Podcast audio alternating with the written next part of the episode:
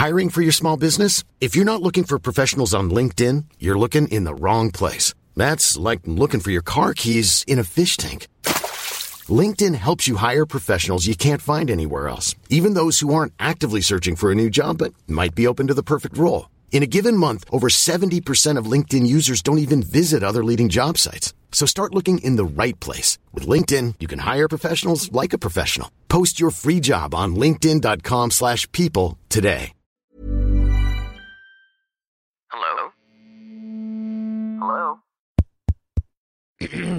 Podcast Network Asia. Hello and welcome to episode 52 of The 80%. Creating and following a budget is important, pero hindi ito madaling gawin. Madalas nakakalito at nakakatamad.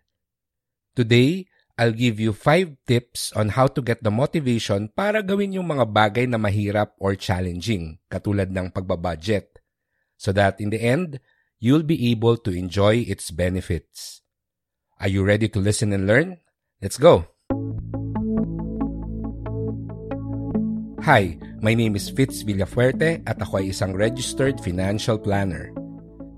Since 2007, nagbibigay na ako ng financial advice through my blog entitled Ready to be Rich. And I continue this advocacy through this podcast kung saan pag-uusapan natin ang mga effective strategies kung paano ba yumaman. Thank you for tuning in and now on to the show.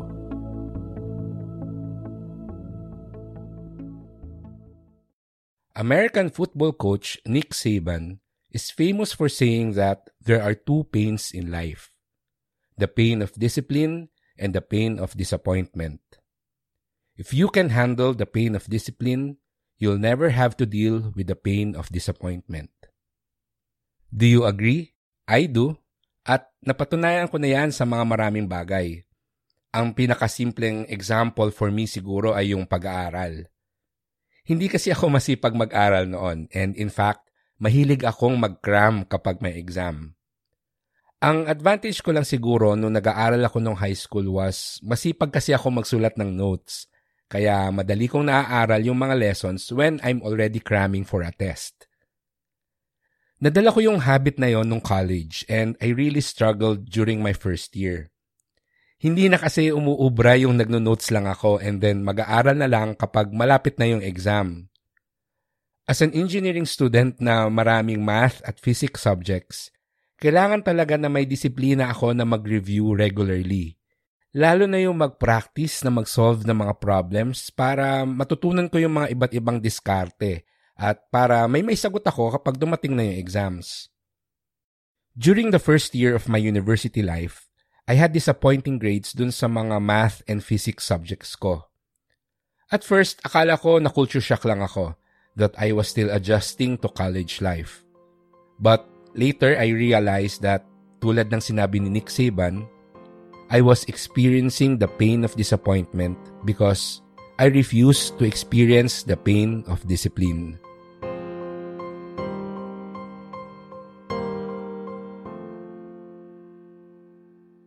When it comes to personal finance, isa sa mga pinakamahirap na matutunan ay yung paggawa at lalo na yung pagsunod sa budget or spending plan natin. Saving money is relatively easy. We've already shared several strategies on how you can save money effectively, like paying yourself first and making it automatic. Pero useless ang mga strategies na ito if we don't later on learn how to properly budget our income. At dito nagsisimula mahirapan ng sino man na sumusubok na ayusin ang kanilang personal finance. I learned the habit of creating and following a budget when I was in my early 20s. Nagtatrabaho na ako noon at it was necessary for me to learn this because talagang eksakto lang yung sweldo ko sa mga gastos ko noon. At hindi siya madali, ubus oras siya, nakakalito at nakakatamad gawin. Madalas, it also feels frustrating kasi ang dami mong gustong gawin at bilhin pero kitang-kita mo sa spreadsheet mo na hindi pwede. I can't afford the things that I want because I have to budget my money for the things that I need. However, looking back, I'm glad that I was able to endure the pain of having the financial discipline to follow a spending plan. because it became my most important skill in achieving financial security.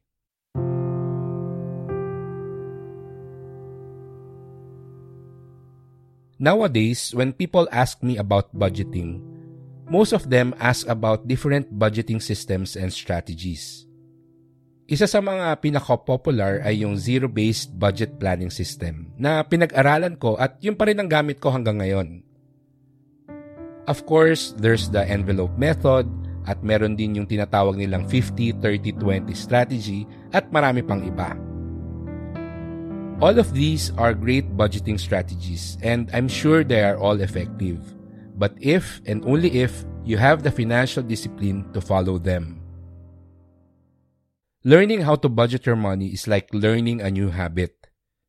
Picking the budget planning system to adopt is usually the easiest part.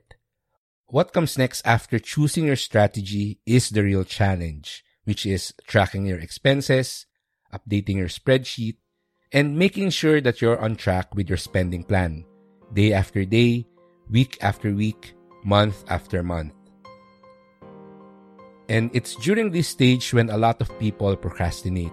They become lazy and eventually stop or give up.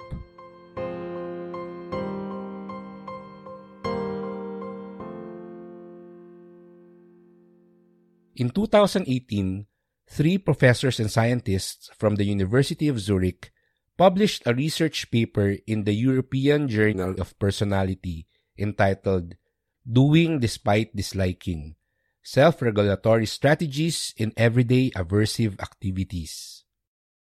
Pinag-aralan nila yung mga strategies o mga pwedeng gawin ng isang tao para ma-motivate siya na kumilos at tapusin yung mga bagay na ayaw niyang gawin. Particularly, activities that they don't find enjoyable at the moment but they know that they should do. Example na nga dito yung pagbabudget or yung paggawa ng spending plan. But of course, applicable din yung mga strategies nila sa mga ibang bagay tulad ng pag-exercise or pagda-diet, pagtatrabaho or pag-aaral at marami pang iba. In short, mga bagay na nakakatamad gawin at madalas we procrastinate on. So, ano yung mga strategies na yon? Here they are. Number one, focus on positive consequences tinatamad kang mag-budget or pag-aralan yung mga gastos mo, then just ask yourself, ano ba ang mga benefits kapag nagawa mo siya? Of course, mababawasan ang stress mo sa finances kasi mas aware ka na kung saan ba pumupunta ang pera mo. At mas malinaw na rin para sa iyo kung saang part ba ng lifestyle mo yung dapat mong baguhin or ayusin para makatipid. Another way that you can focus on the positive consequences is to put up a vision board. Put up photos of the things that you'll buy in the future, the things that you and your loved ones will do, and the kind of life that you want to lead. Ilagay mo yung mga pictures sa isang lugar na madalas mong makikita at gamitin mo itong inspiration at motivation kapag medyo tinatamad ka magtrabaho. Ipaalala mo sa sarili mo kung para saan ba ang ginagawa mo. Number two, focus on the negative consequences. Doing the opposite also works. Try to imagine kapag hindi ka gumawa ng spending plan, kapag hindi ka nagtipid, kapag naging careless ka sa paggastos mo, ano ang mga pwedeng mangyari? For me, it helps not just to imagine it, but to actually talk and tell myself what would happen. Haharap ako sa salamin at kakausapin ko ang sarili ko sasabihin ko, alam mo Fitz, kapag hindi mo ito ginawa, ito ang mga pwedeng mangyari. Gusto bang mangyari yon? Hindi, di ba? Kaya huwag ka nang tamarin. Gawin mo na yan. Yan, parang ganyan ang script ko.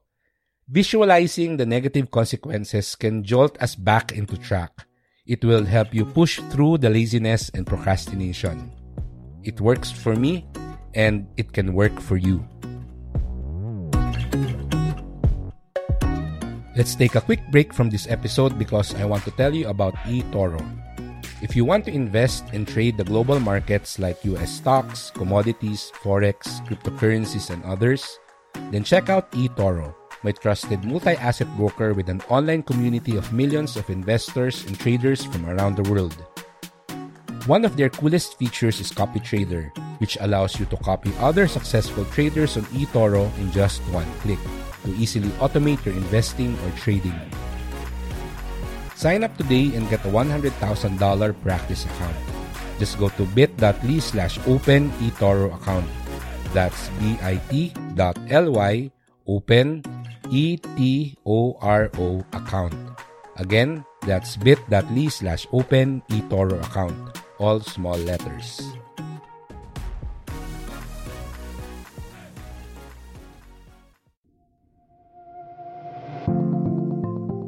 Do you want to invest in real estate for as low as 1,000 pesos?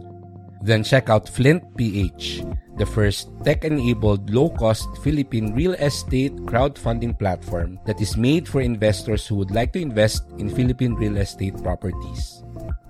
Flint provides a fixed and safe return on investment, especially for those looking to earn passive income. Flint is open to anyone at any time, even to those who are based outside the Philippines. Sign up for a free account today and visit bit.ly slash flintph. That's bit.ly slash F-L-I-N-T-P-H. Again, that's bit.ly slash flintph, all small letters. That's it. Now, let's go back to our episode. Number three, think about that moment when you're done. This strategy is somehow related to our first tip, but instead of thinking about the positive consequences if we do the work, we focus instead on that moment when you finally finish the task. Kunwari, inaayos ko yung Excel file ng cash flow ko. Nag-encode at nagtatali ako ng mga expenses which is boring gawin. To motivate myself to finish the task, I set a simple reward for when I'm done. Then I imagine that moment. Minsan may pep talk pa ako para sa sarili ko. Kunwari sasabihin ko, Fitz, tapusin mo na to. Huwag ka nang tamarin kasi after nito, magmemeryenda tayo at manunood ng Netflix. Apart from having a reward, I also try to imagine that feeling of relief and accomplishment when I'm done. That can actually also motivate you. When you're facing or about to face a challenge, this strategy helps your mind appreciate more the benefits of being able to push through the difficult or daunting task. Number 4. Regulate your emotions. For this strategy, we go back to the lessons we learned in episode 9, which was all about the philosophy of Stoicism. Let's listen to a clip from that episode. Alam ko, marami sa inyo ay nagda-drive and nangyari na ba sa inyo na yung may biglang tumawid sa daan? Uh, wala namang pedestrian lane, out of nowhere may biglang tumawid? Or worse, yung may bigla na lang nag-cut sa inyo na jeep or kotse. Meron akong uh, isang kaibigan pag uh, nangyari sa kanya yon. Nako, ang bilis umit ng ulo niya and talagang napapamura siya and admittedly, ako rin naman, pag nangyayari sa akin yon, naiinis din ako. And uh, there are times na napapamura ako. But, here's the difference between me and my friend. Yung kaibigan ko, for the next 30 minutes or so, he will be angry and frustrated over what happened. Kung kasama ko siya, nako, mag-rant yun na mag-rant. And medyo memorize ko na yung script niya. I'm sure sasabihin niya na kaya hindi umaasenso ang Pilipinas kasi mga simpleng rules lang ng pagtawid sa tamang pedestrian crossing, pedestrian lane, hindi pa magawa. And yung mga drivers daw sa Pilipinas, napakarami daw na bobo. Ayan, usually yan talaga yung script ng kaibigan ko. In my case, of course, uh, our, all our emotions are valid and there are times na talagang nagagalit din ako, naiinis ako. But siguro after mga 10 seconds, okay na ako. Hindi na ako galit or frustrated dun sa nangyari. Bakit? Because I know that the behavior of other people, yung driver skills ng iba nagmamaneho, those are things that are not in my control. However, my reaction, how I deal with the situation, those are within my control. And because of that, I know that I have the power to choose whether to be angry for 30 minutes or for just 10 seconds. Think about it. Even if my friend rants about what happened for 30 minutes, it won't change anything, di ba? Nangyari na yun nangyari. At hindi naman siya naririnig nung tumawid sa maling lugar or nung driver na nagkat sa kanya. So, parang, uh, ano yung use? For me, he's just wasting his mental energy. Um, again, don't get me wrong, okay lang na mag-express ng frustration natin or to feel angry when these things happen. But what is not okay is to linger on these emotions because it's no longer productive. Sometimes things happen and it messes up our budget. These are unforeseen expenses such as accidents, urgent home repairs, getting sick, or even a friend who suddenly needs financial help. These are beyond our control, but how we handle them emotionally is well within our capacity. You don't need to feel helpless, anxious, or defeated. Instead, you can be calm and rational and realize that these setbacks on your cash flow are but extra challenges that you can eventually find a solution to. And number five, avoid distractions. Yung pag-aayos ng budget natin, yung spending plan, hindi yan madaling gawin lalo na kung baguhan or nag-uumpisa ka pa lang. That's why it helps to set a schedule for it. A specific day and time kung kailan mo siya gagawin. Tapos, you set yourself up for success. Halimbawa, ako usually I do my weekly cash flow analysis ng Monday night. I start at around 8 p.m. During this time, I make sure na naka-off ang notifications ko sa phone. I tell everyone at home not to disturb me at may nakaredy na rin akong tubig or juice para hindi ko na kailangan tumayo kapag nauuhaw ako. And then when my mind starts to wander and I can't concentrate on what I'm doing, which often happens, I'll take a 5-minute snack break. And yes, nakahanda na rin yung chichirya sa tabi ko. Doing so allows me to ease my mind back into thinking about my finances. And I have the same routine for my monthly and yearly budget planning. And I really make time to do it. I set myself up to do and finish the task with minimal distractions.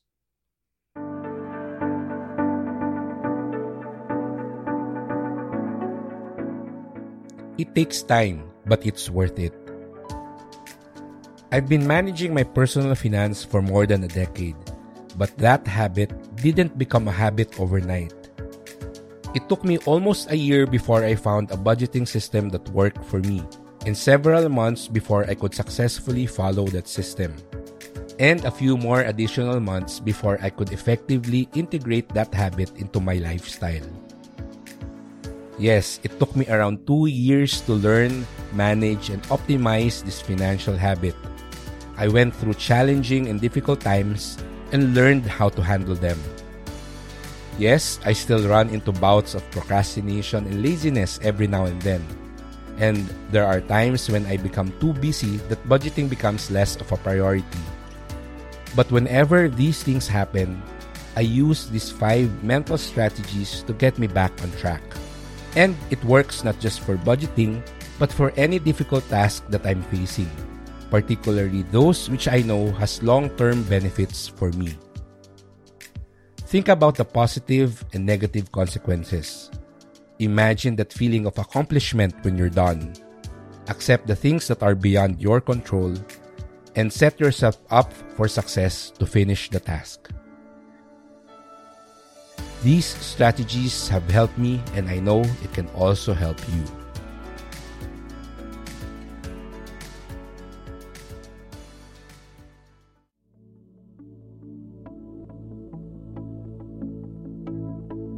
And that's the end of our episode. Thank you for listening. Kung may natutunan kayo today, then please follow or subscribe to the 80%. And invite nyo na rin yung mga friends nyo to listen to our podcast.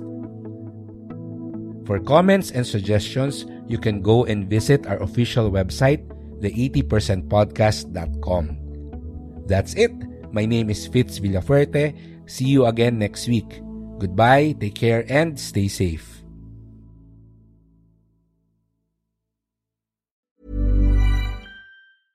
Ever catch yourself eating the same flavorless dinner three days in a row?